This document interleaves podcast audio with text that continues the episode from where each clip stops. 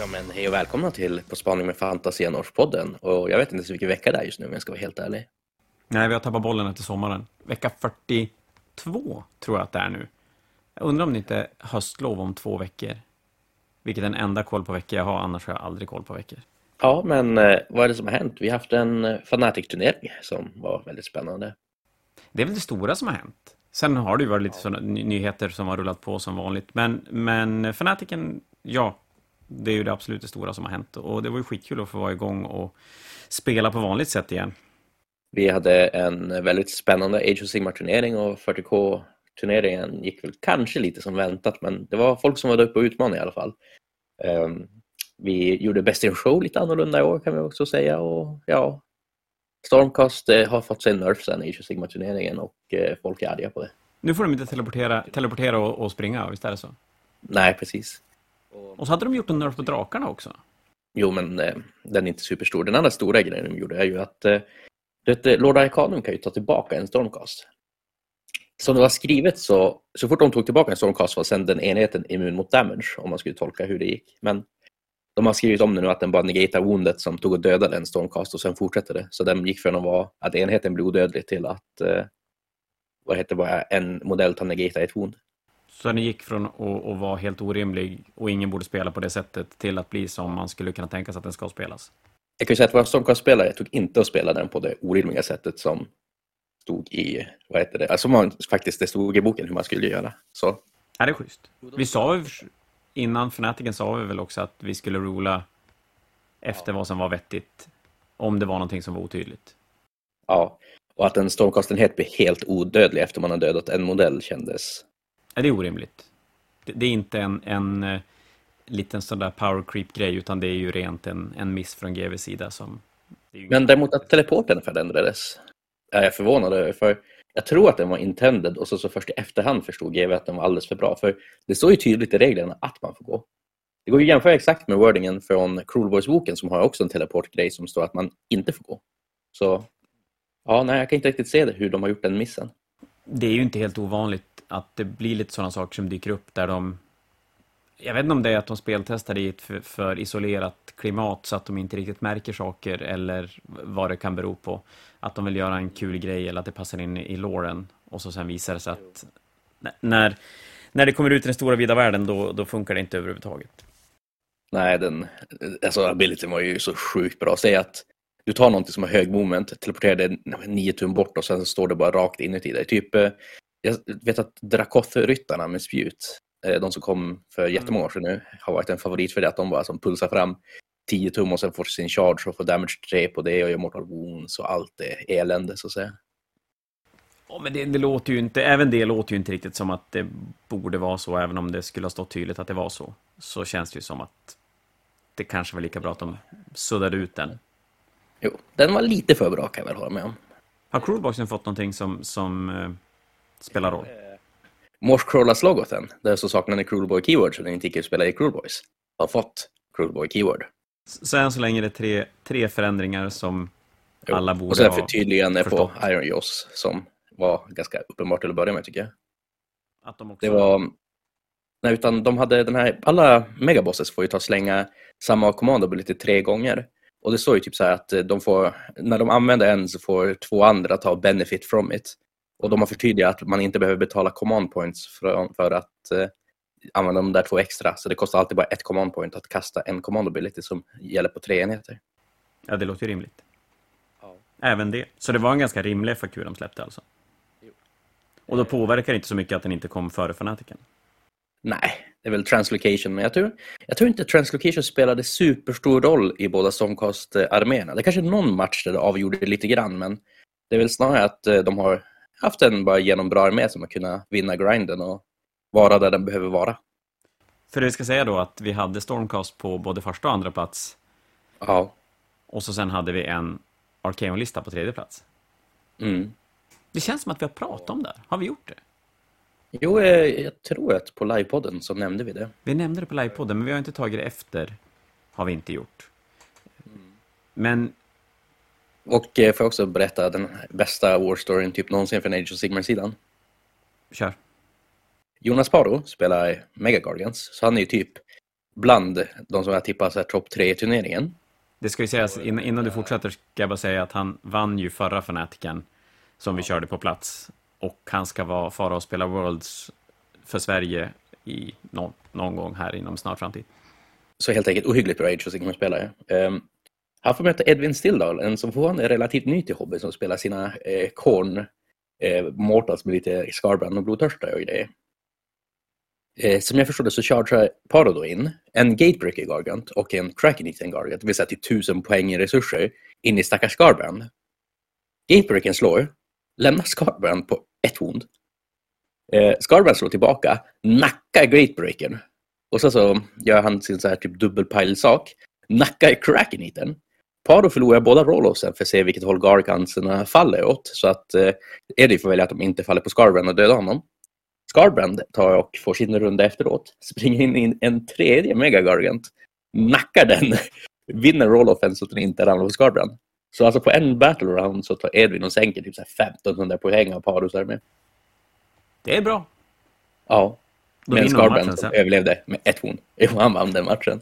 Och ja, det här är så fruktansvärt häftigt. Skarbrand det... kan ju mer i sitt rätta element än när han står med ett horn kvar. Ja, därför, han blir ju argare ju mindre eh, vad heter, liv han har kvar. Och när han har lite liv kvar då är han superarg. ja, det är ju helt fantastiskt. Eh, var det något mm. annat eh, som, som stack ut på Age of Sigmar-sidan eller, eller flöt det lite grann som ja, förväntat? Alltså, eh, det man kan väl nämna är att eh, vi spelar ju lite speciella Age of Sigmar för vi kör ett eh, differentialsystem med 0 till 20 poäng och inte pure win-loss som verkar vara populärt överallt. Ja, än så länge är det väl win-loss som dominerar på Age of Sigmar-sidan. Så är det ju. Jo, verkligen. Men det är som du säger det att uh, jag tror att det bästa också med att vi spelar annorlunda är att man inte spelar likadant överallt så att man kanske får testa och få spela annorlunda typer av turneringar. Än att allting bara ska vara exakt samma sak oberoende var man är. Ja, förhoppningsvis så klarar ju spelet av att, eller ger spelet möjligheten att utnyttja systemen, att man kan till exempel bygga om sina listor för att de ska passa bättre i ett 20.0-system än i ett win-loss. Vi, vi kommer nudda lite grann samma sak på 40K-sidan också, men ja, det är ju det absolut bästa om det kan vara så att man inte bara tar den lista man alltid har spelat, för den funkar jävligt bra, utan man är tvungen att titta över sina val och, och kanske tweaka lite grann för att gå som bäst. Ja. Och... Eh, Best in Show plockades av Ideneth, Samuel Söderholm. Eh, inte Ideneth. Inte Ideneth. Lumneth är det ju. Ja, alv mm. som alv. Eller, får man säga han, eh, Ja, det tycker jag. Båda, båda Teklis gjorde båda. Men han eh, vann Best in Show på plats ganska rejält om jag inte har helt fel. Och han kom eh, ett poäng efter tvåa i online-omröstningen. Så han tog hem det. Ja, för det var väl den förändringen vi gjorde den här gången. Att vi körde från förra Fanatiken så hade vi ingen röstning på Best in Show under coronan utan då körde vi en jury som fick, fick välja ut vinnarna. Eh, den här gången så gick det ju ändå att hålla en på plats men vi hade ändå fått lite feeling och kände att den här digitala delen var lite kul att, att jobba vidare med och, och, vi gjorde ett ett försök på oj, nu slog jag till micken. Ett försök på digital omröstning. Konceptet är nog ganska bra, även om det finns rätt mycket att jobba på rent hur vi ska Man får ut genomföra det. Men det, det kommer ju fler gånger. Men förmodligen, eller så här, nästa Fnatic, ja, det kommer det bli en digital omröstning också. Sen exakt hur den, hur den blir och vart den blir, det är en annan femma. Och om den sen kommer att leva kvar efter det, det får vi väl se då. Men vi ger den två gånger innan vi utvärderar det ordentligt. Och Fairplay vanns av Elias Palmarsson. Ja, den eh, rödhåriga Peace Glory-spelaren som jag ska ta och stänga telefonljudet på. Ska säga. Ja, men han har vunnit lite, lite fair play förut också, så det, det är en det är välkänd mark för honom. Mm. På 40K-sidan så, det ska även sägas att vi var 42 Age of Sigmar-spelare, vilket är största Age of Sigmar-turneringen hittills i den mm. korta historien som Age of Sigmar har funnits. Och, och, det, det är ju väldigt positivt när det är en ny edition på G, att det ändå blir jo. fler spelare. Att det är ett tecken på att folk är rätt, rätt sugen på att, på att spela. Jo, ja, som sagt, tredje editionen är ju typ först nu som Age of Sigma faktiskt har blivit ett ordentligt spel. Till skillnad från att det var lite lackluster i många delar innan. Det var för många nya spelare att det var som hände saker och man kunde mm. som inte göra så mycket åt det. Nej, men de landar ju sakta men säkert i ett, ett bra matchplay, för då pratar vi kanske mest ur matchplay-synpunkt. Ja. Och, och, det är ju kul. Att de, och jag tycker även att de var ganska duktiga på att hitta en egen touch så att det inte bara har blivit 40K av det, fast i fantasy-setting. Mm, definitivt. Det finns ett par steg till jag skulle vilja att de tog, men det kanske kommer i 4.0. Ja, och det, nu har man väl i alla fall listat ut vad de inte kommer att röra i, vad som är där för att stanna. Ja. För innan den här editionen var det väl ändå sådär, det var dubbelrundan, en klassiker. Eh, jag vet, i alla fall jag pratade en del om det här med att köpa styckemodeller istället för att köpa klumpar, fem eller tio. Men när det blev kvar i den här editionen så känns det ju som att det är en grej som de vill ha kvar. Ja. Jag tror nästan att det är större chans att 40K skulle få att du måste köpa dem alltså i sin minimumenhetsstorlek än att Age of Sigmar skulle få 40K-varianten at this point. Ja, det håller jag inte med Men det är okej. Okay. Men ja, ja, jo i och för sig, det, det, ska man se det så, att ja, det är nog större chans kanske att de skulle vända 40K åt det hållet, men jag tror att det är ganska ja. liten chans. Jag tror också det är skitliten chans, men om jag skulle sätta en procentuell chans på att Age of Sigmar skulle få 40K en modell eller 40K skulle få styckeklump-grejen av Age of Sigmar så tycker jag att det är mycket högre mot 40K. ja, men, lite, eh, lite högre kanske. Ja. En pjutt. Men säg att det är 1% på ena och 2% på andra, då är det ändå dubbelt så hög chans.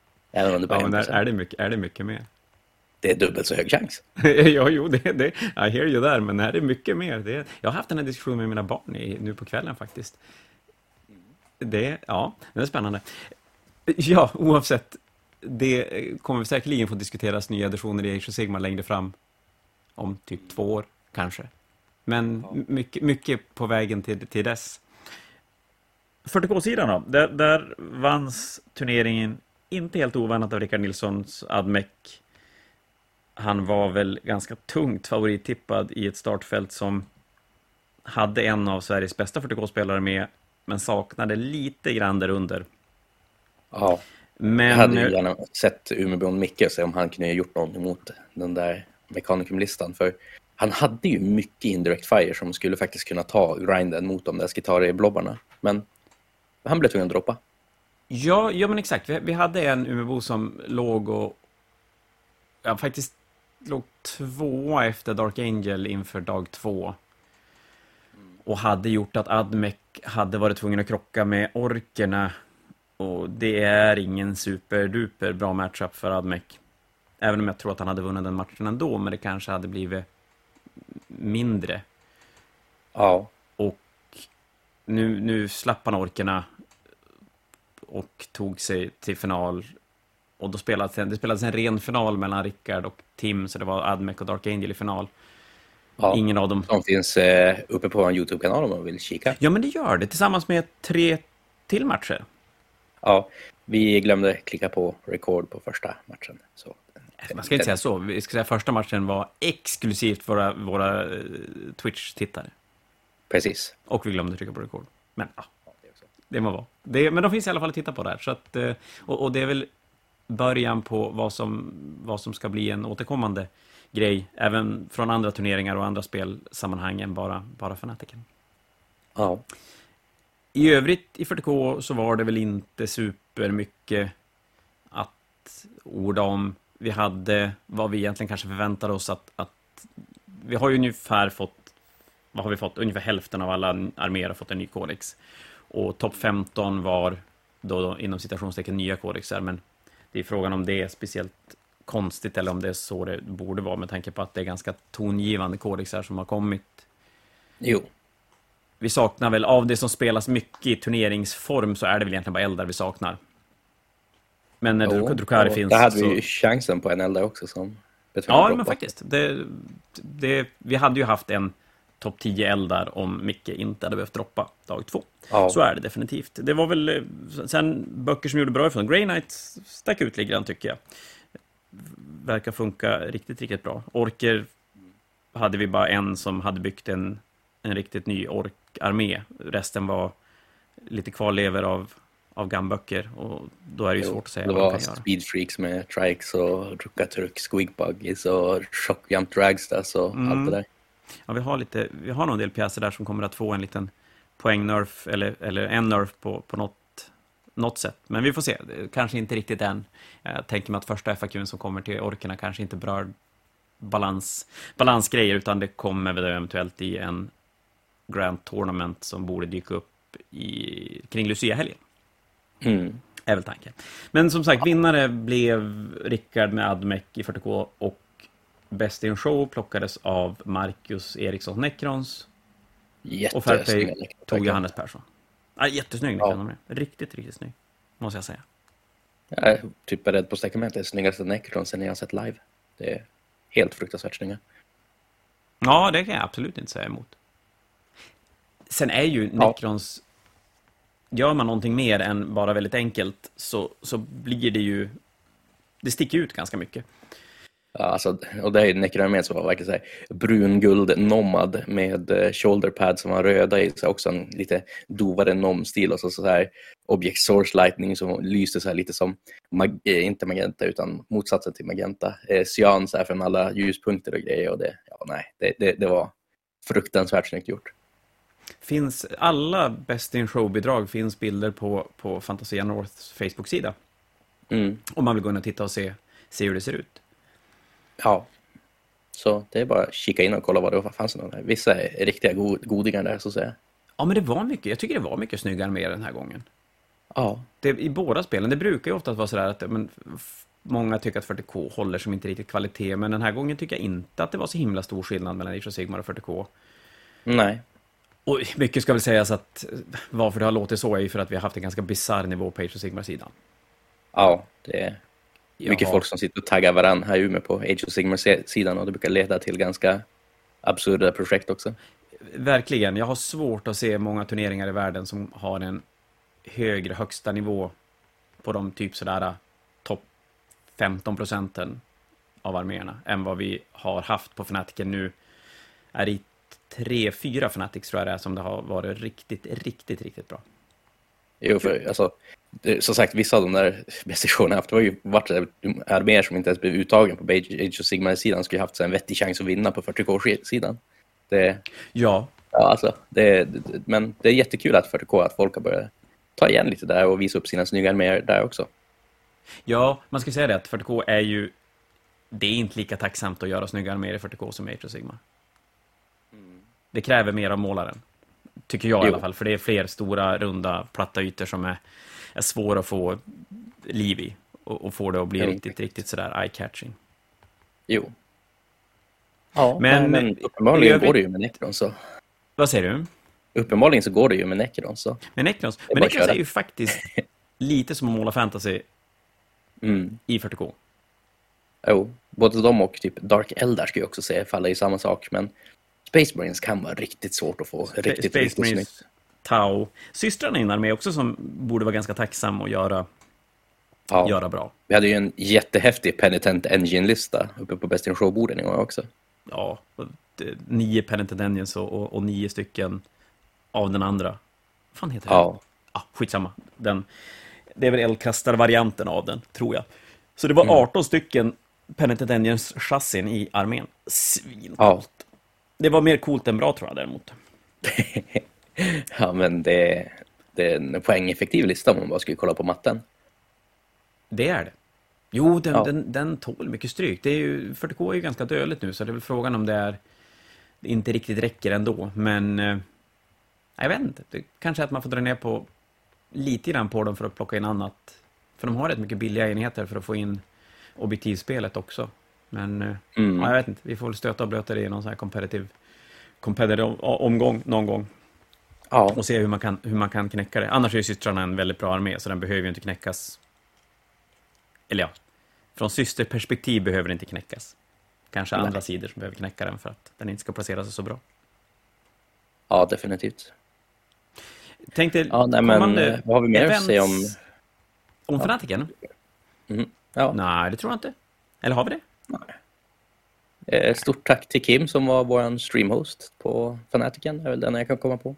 Ja, absolut. Eh, ja, men du, just det. Förutom Kims streamhost-arbete som var fantastiskt och ni som sagt kan gå in och lyssna på honom på vår YouTube-kanal. Men eh, tanken var ju att Rob från Honest, Honest skulle komma och streama Age of Sigmar-matcher. Mm. Det gick ju inte riktigt som vi hade tänkt oss. Nej, vi kom på att eh, England var inte del av EU längre och där har, har de inreseförbud till Sverige. Så Ja, gud, ja, det gick, det gick ganska kast. Ja, men vad fan. Och så, och så sen boka, när vi bokar flygbiljetten så bokar jag avbokningsskydd. Jag tänker i coronatider är det ju bra att ha det om det blir några sjukdomar. Ja, Och så ringer jag, när vi får veta att det är inreseförbud från icke-EU-länder längre än vad restriktionerna skulle vara, så ringer jag Norwegian för att kolla med dem hur det, hur det funkar. Och, och då är det så här, ja nej men det, det var ju dumt att det inte, att inte kolla upp det. Och avbokningsskyddet gäller vid sjukdom om man har läkarintyg. Och, och då säger jag så här, ja men så om, om man har ett läkarintyg på att han är sjuk, då får vi pengarna tillbaka. Och hon bara, ja fast han får ju inte åka in så det spelar ju som ingen roll. Bara, Nej, alltså Norwegian. Det, ja, man, man ska inte boka den billigaste biljetten. Nej. Det var, var en lärdom jag fick. Så att, eh, men så tyvärr så kunde inte han komma, men han är väl otroligt peppad att dyka upp på Fanatics framöver. Både lite grann för jag tror att han var jävligt peppad och kanske lite så här att han fick lite dåligt samvete för, för att vi inte kollektivt hade koll, kollade upp en sån sak. Men, men det må väl vara. Men då var det ju meningen att Jesper på Silent Wargaming skulle ta och streama matcher utan kommentator, men bara sätta igång stream så att man kunde se på matcher. Men det gick ja, ju inte riktigt men heller. Nej, han gick och bröt foten genom att snubbla på hotellrummet. Och det, ja. Ja, man ska inte skratta. Men, det- men det var lite, det var lite tragikomiskt ändå att, att det blev så. Men han, han lämnade VO, eller ja, han lämnade inte VO. Du fick ju spela hans första match. Mm. Och sen krigade han igenom fyra matcher själv. ja, med bruten fot som Ja. såg inte speciellt mysigt ut. Nej, jag tror att han hade ganska ont. Jag undrar om inte han gick på ganska tunga smärtstillande bitvis. Men eh, han, han mm. fixade det. Det är sjukt imponerad och, och jag tror han hade opererat foten i onsdags eller någonting. Ja, något Så- sånt. Han skulle ner till Malmö nu i helgen och ta det lugnare än vad han hade gjort uppe i Umeå i alla fall. Det är ju bra det. Faktiskt. Väldigt sunt. Men det var väl det om Fanatiken i alla fall. Eh, kommande turneringar för er lokala Umeåbor så blir det en eh, singel-dubbel Age of Sigmar-turnering den 21, tror jag att det är, november. Alltså in, inte imorgon. Eller, det är den 20 när vi spelar in det här. Så inte idag då, om ni lyssnar på det när det släpps. Utan den 21 november tror jag är en söndag. Jajamän, då ska vi spela eh, dubbel singelturnering på Age of Sigmar-sidan. Eh, de små turneringarna i 40K är inte riktigt inplanerade, men sen är det eventuellt blir det en Fnatic i Stockholm i början på februari.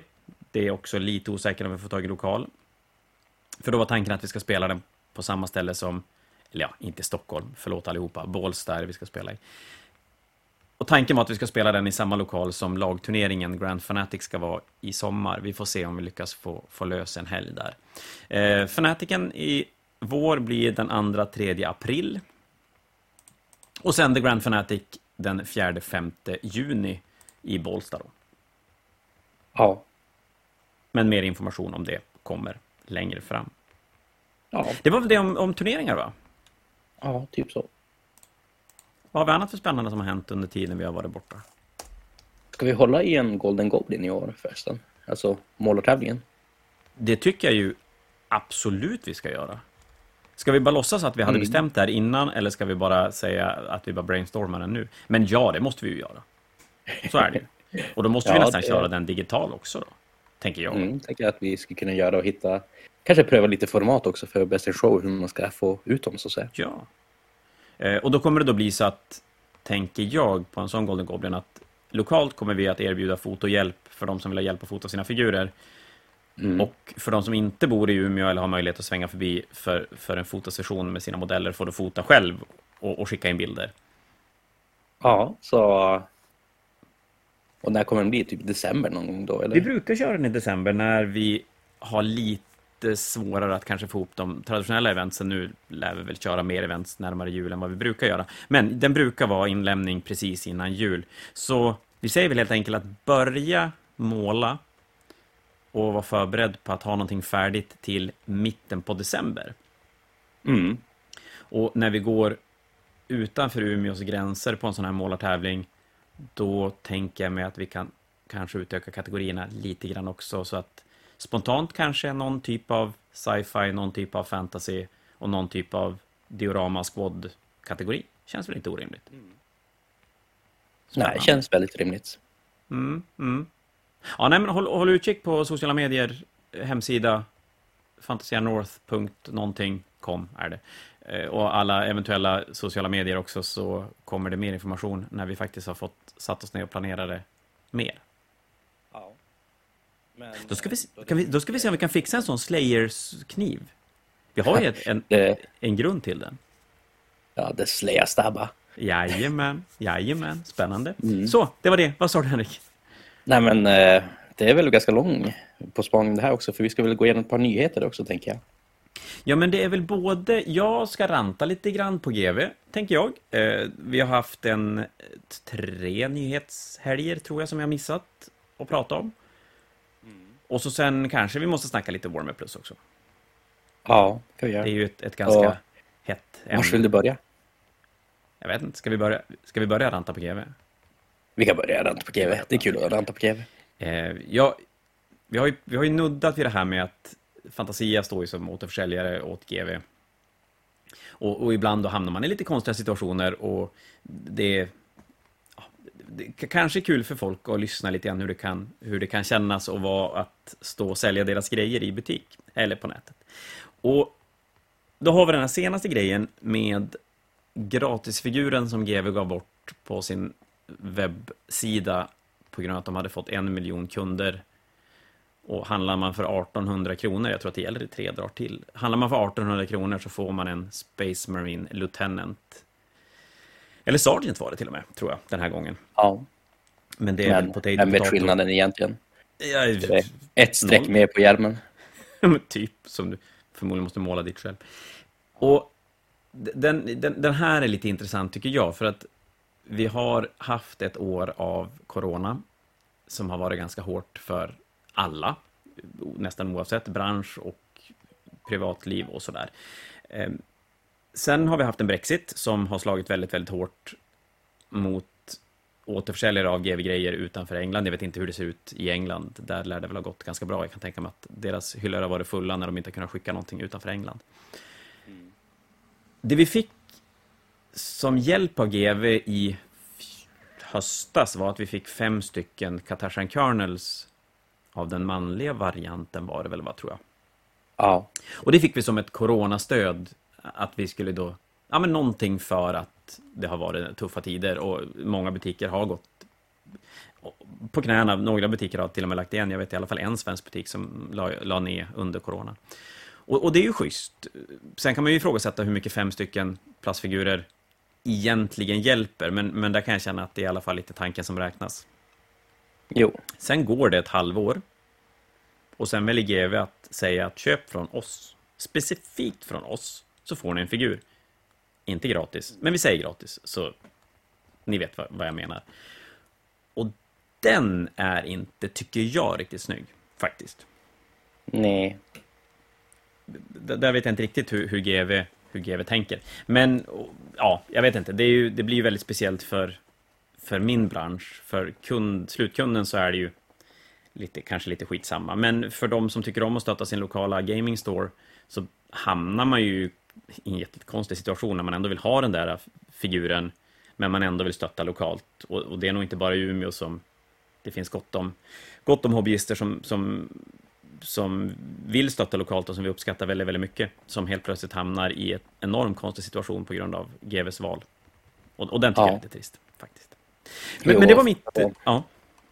Som sagt, figurerna man börjar få sig på Special Edition också, så alla de här jäkla Primaris Lieutenantsarna. Är det bara jag som tycker att det är typ den tråkigaste modellen de någonsin kan släppa? Nej. Det, För alltså den sista som det är ju bara nu, en den här. Ja, den här Blade Guarden de släppte nu. Mm. Den är ju, det är ju, jag vet inte fan om man ser skillnad på den och en Blade Guard. Om jag ska vara ärlig. Nej.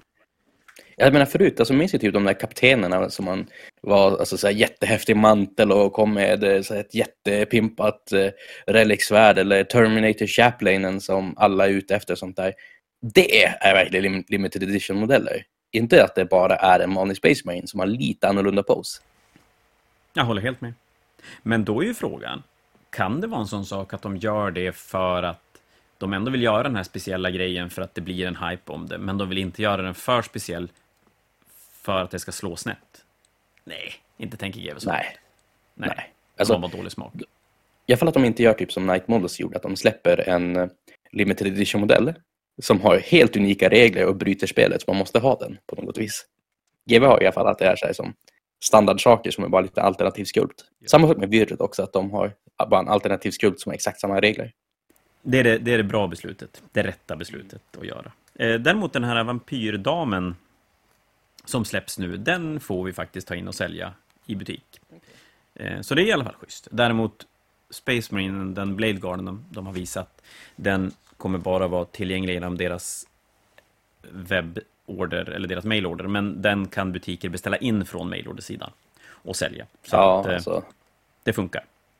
jo, jag, alltså, jag hoppas ju att den inte säljer superbra, för det vore lite tragiskt. Den, den är så fruktansvärt tråkig. Det, det är ju bara Money Bladeguard. Ja, jag, jag jämför den med en av Blade Guard som följde med i Indominus-lådan. Och det är fan i Mm. mig typ ingen skillnad. Nej. Men det är väl bra för att slippa man skaffa, skaffa det. Mm, sant. Och sen har vi haft, vad har vi haft? Vi har haft Black Templar-releasen. Ja. Den, i alla fall den lådan som, vad man nu ska kalla det, eh, limited armélåda med, som systrarna med bok, kort och, och lite figurer. Mm. Och så har de visat ju också, alltså, jag, jag var ju lite pessimist alltid på sån här, så jag tror att det kommer typ komma, ja men säg en, Emperor Champion och så, så bara en upgrade kit typ. Men vi har fått sett Grimaldus, vi har fått sett Hellbrecht, vi har fått sett Sword Brethren. Så alltså, det är ju verkligen allt man vill ha till Black Templars. Ja. Och det är Det ju är bara en. Land Raider Crusader i primarstorlek som fattas nu så vi all set. Det vore ju mäktigt. Helvete vad coolt. Men det är ju roligt att de gör Space Marines av, de här små böckerna, att de gör dem ordentligt och inte bara det kommer regler och som du säger, typ en karaktär. Men frågan är vad det sätter för ribba på...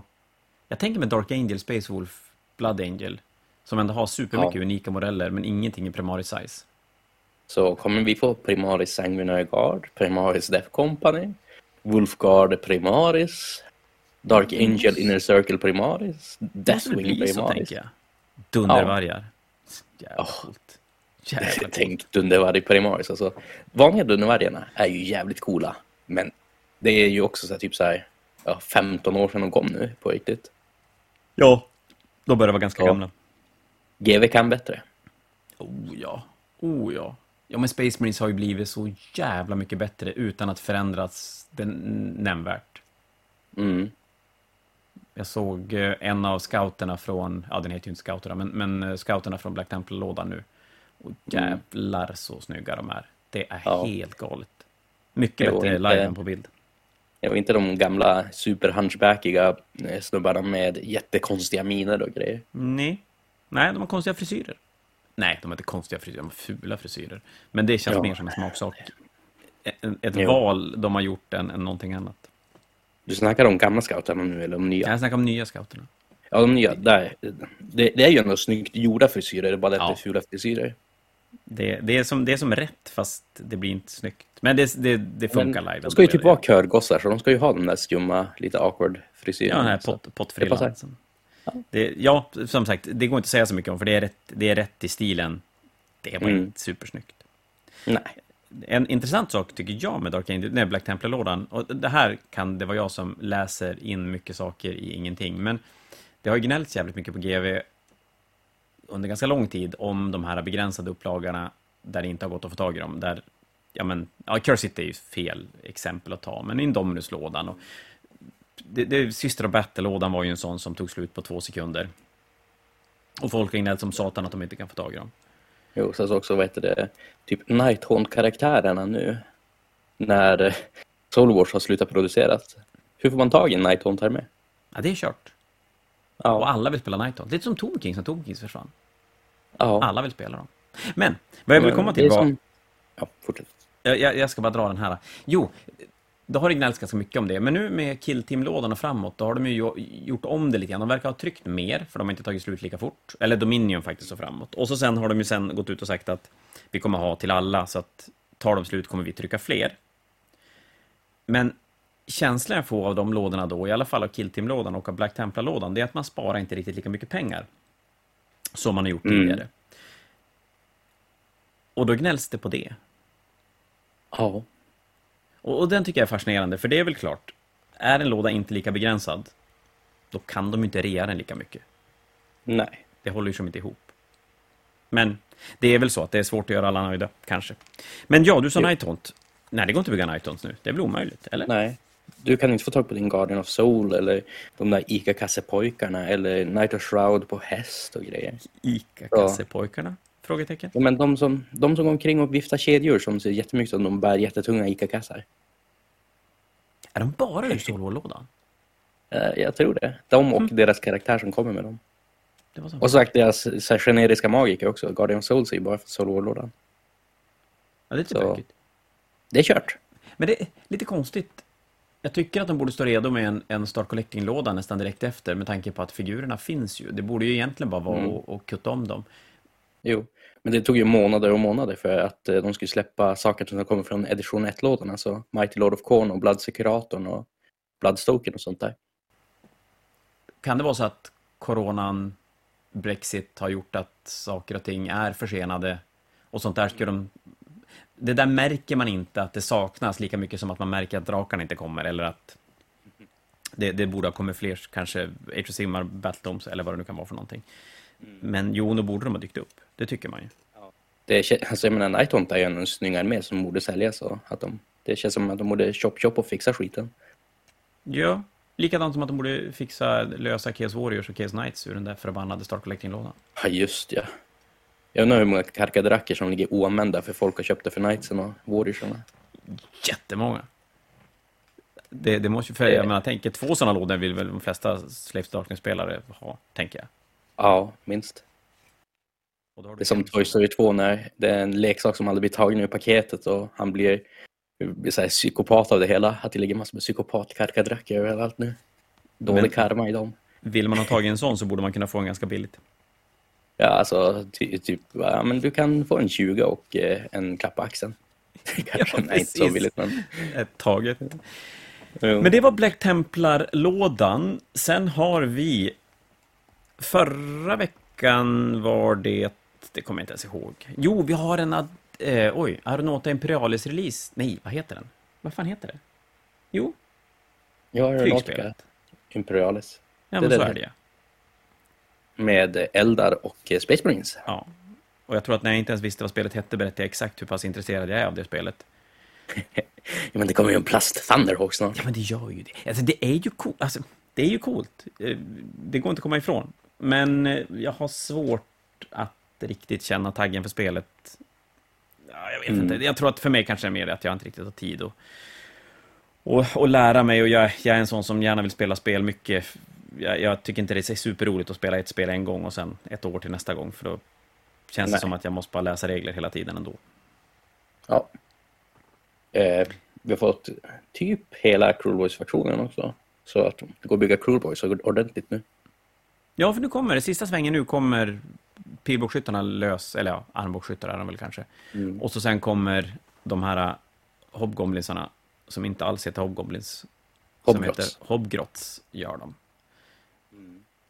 Och sen kommer ett jävla berg av stormcast-grejer. Men vi ska faktiskt backa bandet och ta veckan innan. Det som släpps nu i helgen så kommer det ju en ny säsong av Underworld som heter Harrow Deep och så sen kommer det en ny sån här kampanjbok i samma stil som Book of Rust och Book of Fire, fast den heter Rising Tide och utspelas i Octarius, samma som Kill Team-lådan.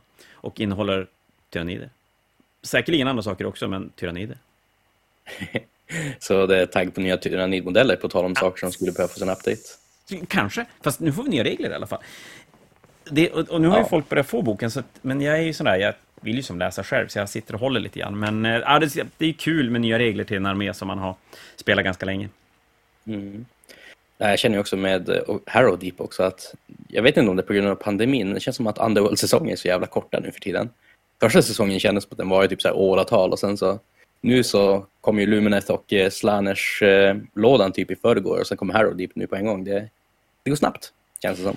Jag tror att Underworlds, om jag ska säga lead, nej jag ska inte säga leader, men har samma, ja men fan vi säger samma problem. Samma problem som Magic och standard, standardformatet i Magic. För er som inte vet det så är det också ett roterande format där när det, när det kommer nya saker försvinner det gamla saker. Precis som Underworld, att det kommer nya mm. saker försvinner gamla saker.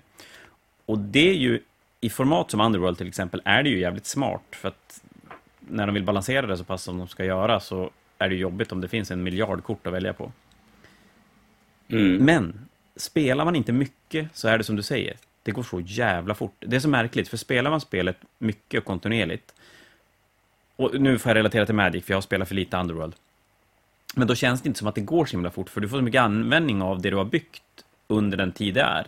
Men som det har varit nu då, när det inte har funnits så mycket möjlighet att spela, då målar man upp sina gubbar och sen har det gått en säsong och sen får man inte använda korten till dem, så då måste man bygga om sin lek till dem. Mm. Sen också det att så här, coola warbands och saker roterar ur. Det kan jag tycka kanske är lite Roterar tråkigt. Roterar warbandsen? Är det så? Alltså du kan inte spela med de äldre warbandsen längre. Som jag Nej, förstår. jag trodde det bara var de unika korten till dem. Nej, de generiska korten man inte kunde spela i de äldre warbandsen. Du kan ju inte ens få tag på de äldre warband-korten. För de har ju gått till att vara alltså, i sin faktion på Age of Sigma-delen istället för att vara ja, via Underworlds längre.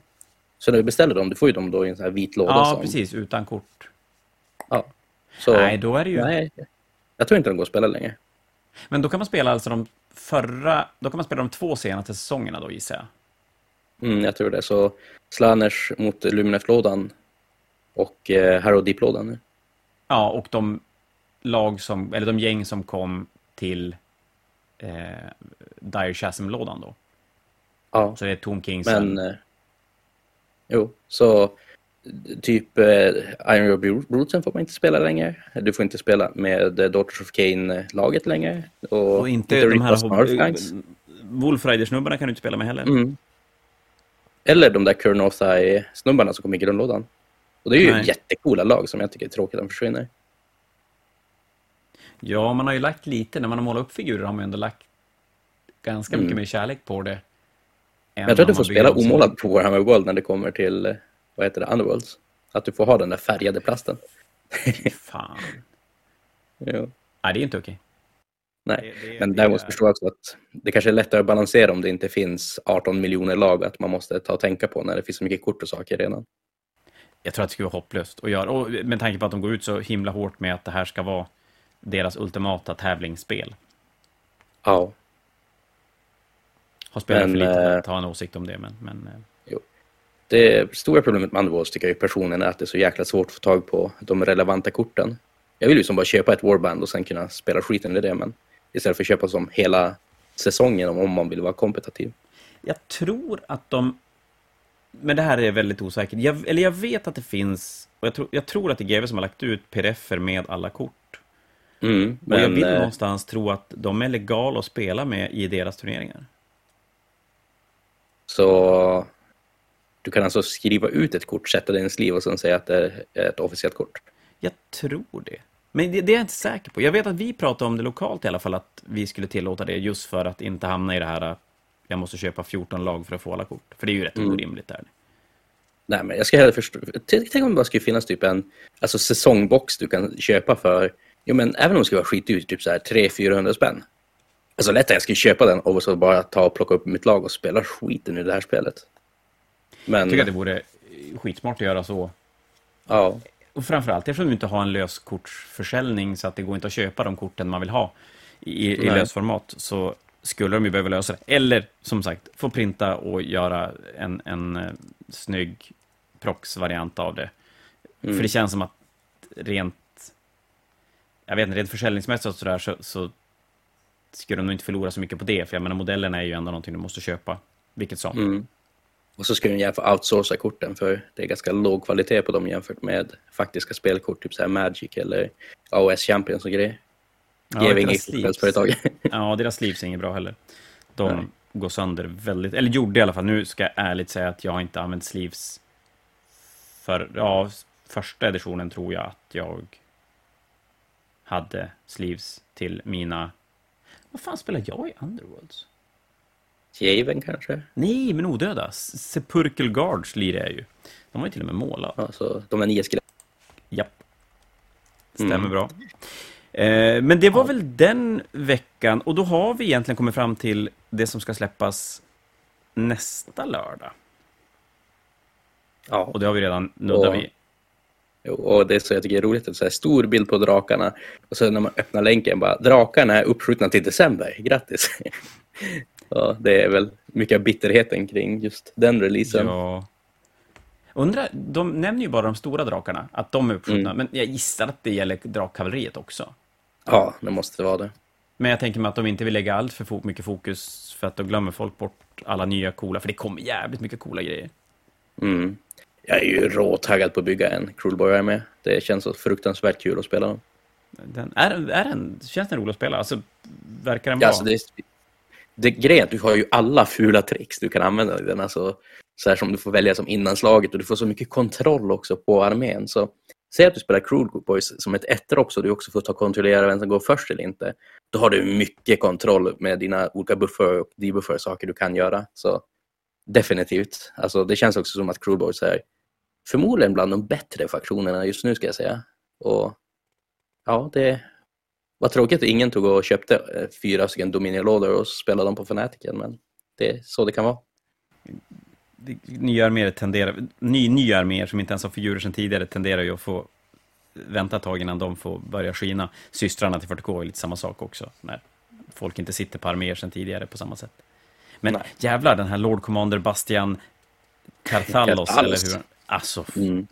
det, ja, alltså där har vi ju en, tycker jag, en contender till snyggaste modell 2021. Ja, den så fruktansvärt snygg. Men eh, får jag vara jätteirriterad på den modellen? Ja, du får jag fel. Absolut, kör. Jo, men det står att han är Sigmars second in command. Det, vad har hänt med Celestan Primen? Har de bara tagit ut honom i låren? han bara var så jävla ful så att de plockade bort honom.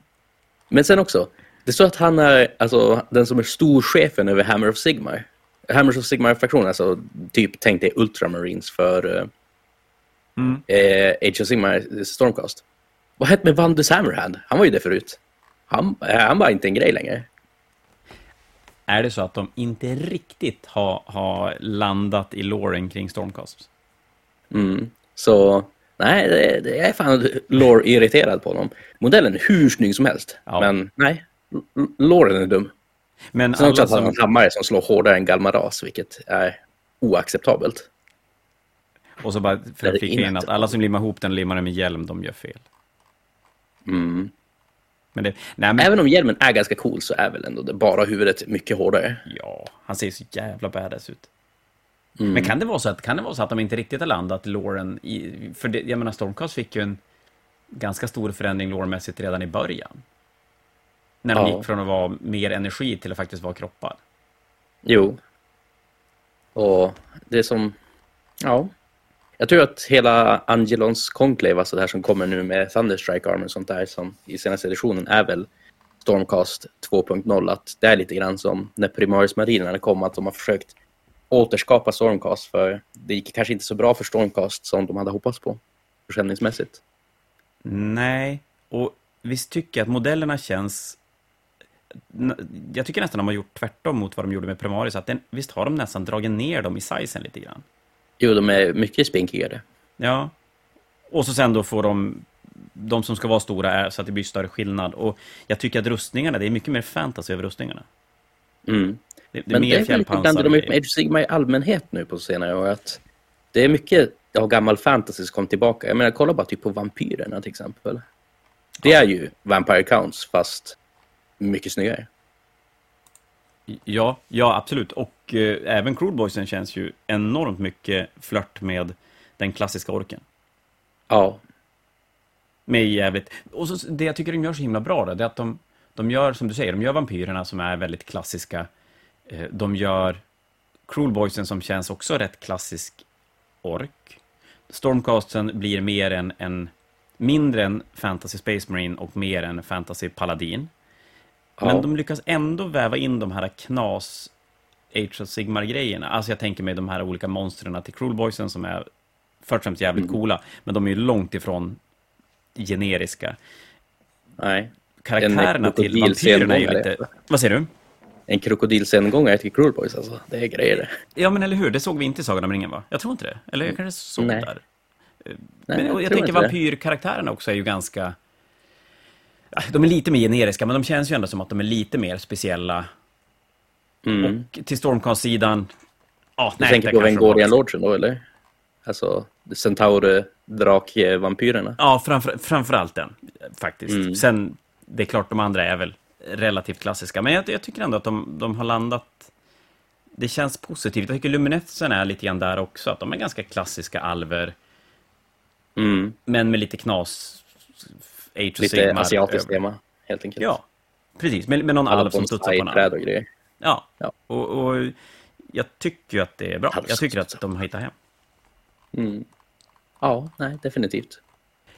En annan sak som jag funderar på också nu, med, med tanke på att vi har haft så, var så länge sedan vi satt här, men har du tänkt på att vi har i stort sett fått alla modeller som GW har previewat?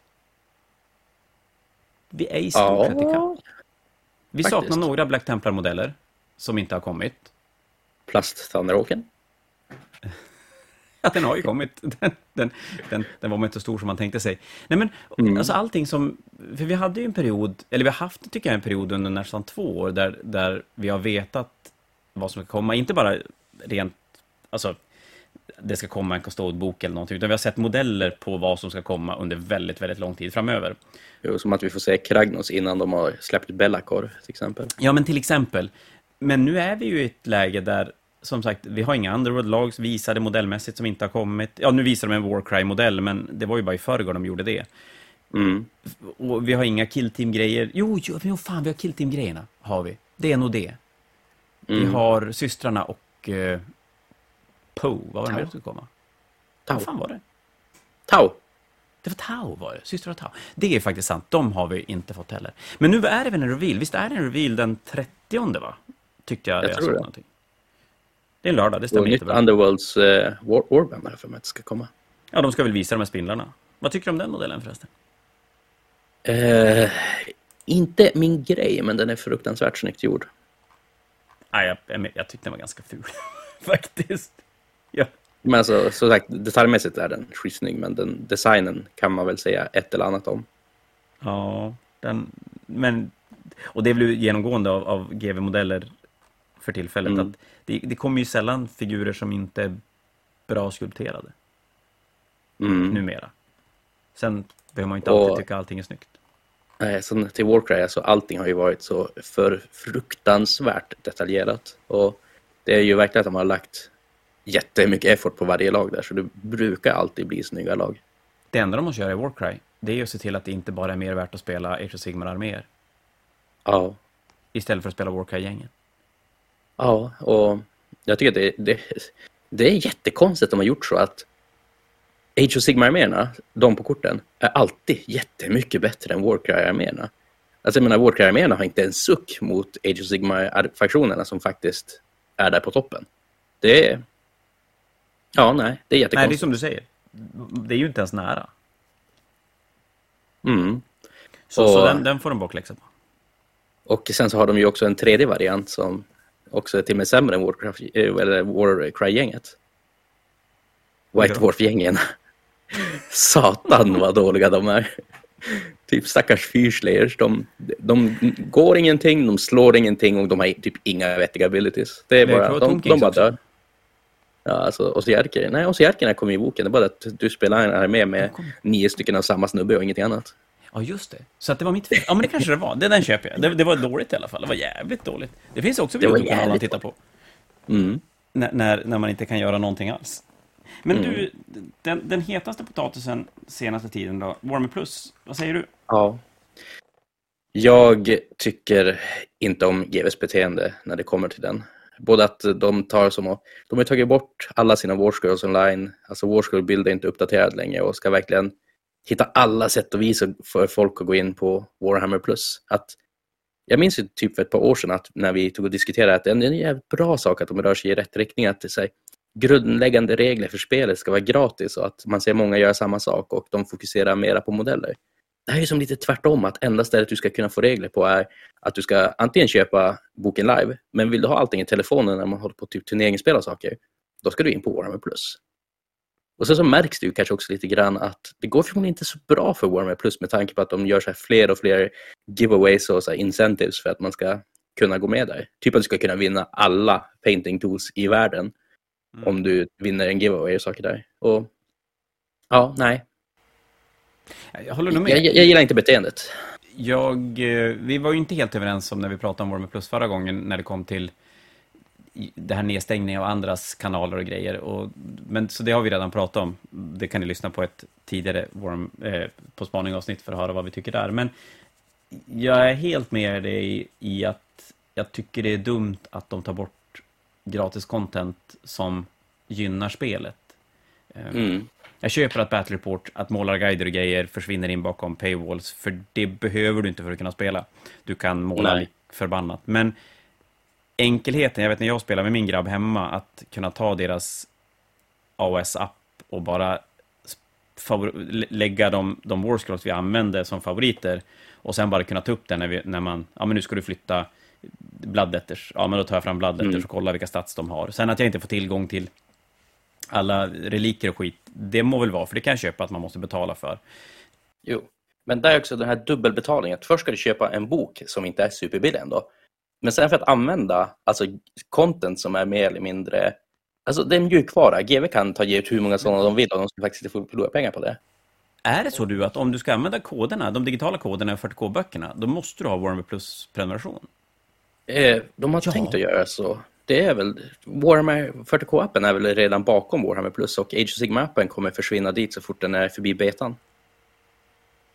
Ja, då är det i alla fall bra att den är billig. Mm.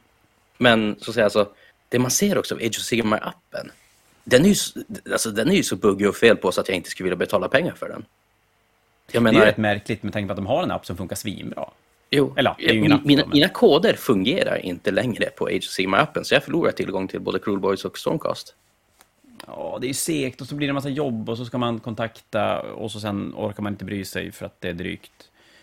Mm. Men man så, borde bry sig. Nej, ska GV göra en betaltjänst som dessutom att du ska betala två gånger, vilket ja, jag har redan sagt att jag inte gillar det, men jag gillar inte det. Så kan du väl i alla fall se till att tjänsten fungerar innan man faktiskt börjar betala för den. Ja. Nej, men det, nog tycker jag att de hade kunnat hålla hela app, mm, armébyggandet och grejer bredvid. Alltså, mm. fine, fine att Warhammer Plus kommer att vara en del av, av våran, våran figurhobby, men jag ska ändå säga att sära på figurhobbyn och den digitala hobbyn. Så att vill jag se på, på animerade serier, se battle reports eller målning, ja men då väljer jag att betala och ser det, eller så skiter jag i att betala och inte ser det eller ser andras. Men som du säger, mm. om jag vill spela spelet, jag har egentligen inget intresse överhuvudtaget av digitalt innehåll, förutom att det är för jävla smidigt att bygga sin armé. Mm på det sättet än papper och penna, då borde det räcka att man har köpt sin bok. Jo. Och köpt figurer eh, för x antal. Armébyggaren, jag tänker årskullbild är ju helt fantastisk, alltså som man får gratis via Warhammer Community. Ja, den är jättebra. Hur länge tror du att den kommer överleva efter att Warhammer, vad heter det, HCM-appen går bakom Warhammer Plus paywallen? Inte alls. Inte alls tror jag heller. Och den är ju mycket bättre än armébyggaren i appen. Så, ja. Men det är ju samma sak, hur länge ska Battlescribe överleva? Ja, alltså, jag tror GV håller på att ladda artilleri mot dem också. För det, det känns ju det... som att det är en väldigt typisk tjänst som de skulle plocka bort. Jo, och det är väl det här, alltså, det är ju en hobby som ska få leva och rotera tycker jag. Och visst, att ta, använda saker som Fast grejen var att GV gav ju inte den resursen förut. Och nu har folk arbetat upp den och GV har valt att göra något likadant och nu ska de börja stänga ner saker. Det är som, nej, jag är inte förtjust i som det drakoniska beteendet. Jag menar, hur länge är det kvar innan GV säger åt eh, Fantasia att nej, du ska få mycket, mycket sämre erbjudande än faktiska GV-butiker för att vi kan? Nej, det, så är det ju. Det, det, det är lite grann en så här slutande planfallasi, men jag tror om GV skulle kunna göra så, att de skulle göra så på direkten. De Och- har gjort det. i USA. I Nej, USA det- gjorde de ju så. Ja, och nej, det... Ja, jag, jag gillar inte det. det Jag tycker att jag, här, jag kan nog inte riktigt vara konsekvent här. Jag, jag, jag, på, på vissa delar tycker jag att de gör absolut rätt och pinka hit sitt revir.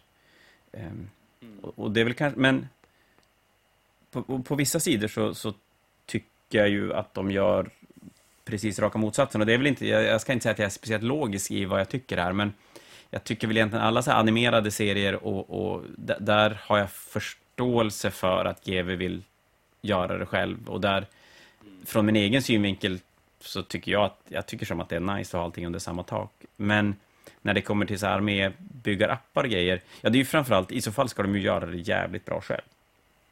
Mm. Och som sagt, bakom en dubbel paywall och att de apparna inte riktigt fungerar eller fungerar sämre som det som redan finns. Det, ja, nej. Nej men okej, nu Det, har det jag det dålig här. Jag tycker ju att de ska undvika att röra saker som gör att de som bara vill spela figurspelet får det besvärligare. Mm. Och det är ju exakt det de gör. Ja, det, och där kan jag, att, att titta på en animerad serie, det, det har ju väldigt lite att göra egentligen med att jag flyttar mina Space Marines på ett bräde. Men att kunna bygga en armé som jag sen ska flytta på ett bräde sitter ihop på ett annat sätt. Men Blood Angel-serien Mm. på Warhammer Plus är jävligt cool. Men du, nu har vi jobbat i kapp ett par veckor. Ja. Har du glömt någonting? Nej, kan jag inte ta och komma på. Jag tror inte heller det faktiskt. Nej, Jag det är tror- väl en Killteam-kampanj som börjar nu snart, men Ja, den det, är ju, det är väldigt den är ju lokal. mera lokal än poddig, så att säga. Ja, den blir nog väldigt svår att, att, att hänga med på om man inte, inte finns i Umeå. Vi får se, vi kanske har möjlighet att streama några matcher och grejer därifrån. Det, det, är ju, det borde vara ett ganska enkelt format att spela in, tänker jag. Men eh, det, det säger vi ingenting om. Det får vi helt enkelt se, känner jag. Nej, men annars så gå in och följ oss på, på YouTube så att ni får se lite Battle Reports eller ja, lite streamade matcher som ligger uppe. Det, det kan vara ganska kul. Eh, och så håll koll på sociala medier efter eh, Golden Goblin och turneringar som dyker upp längre fram. Ja, typ så. Vi nöjer oss så. Tack för ikväll, Henrik. Ja, ja det är detsamma. Och hej då alla som har lyssnat, om ni har lys- lyssnat i hela den här timmen. Så. Ja, det är fan en timme. Det är grymt. Ja, En timme, de två två minuter och kvar, 50 sekunder. de som två som är kvar, eh, ni gjorde det bra. Vi återkommer med, med mer content längre fram. Hej då på er!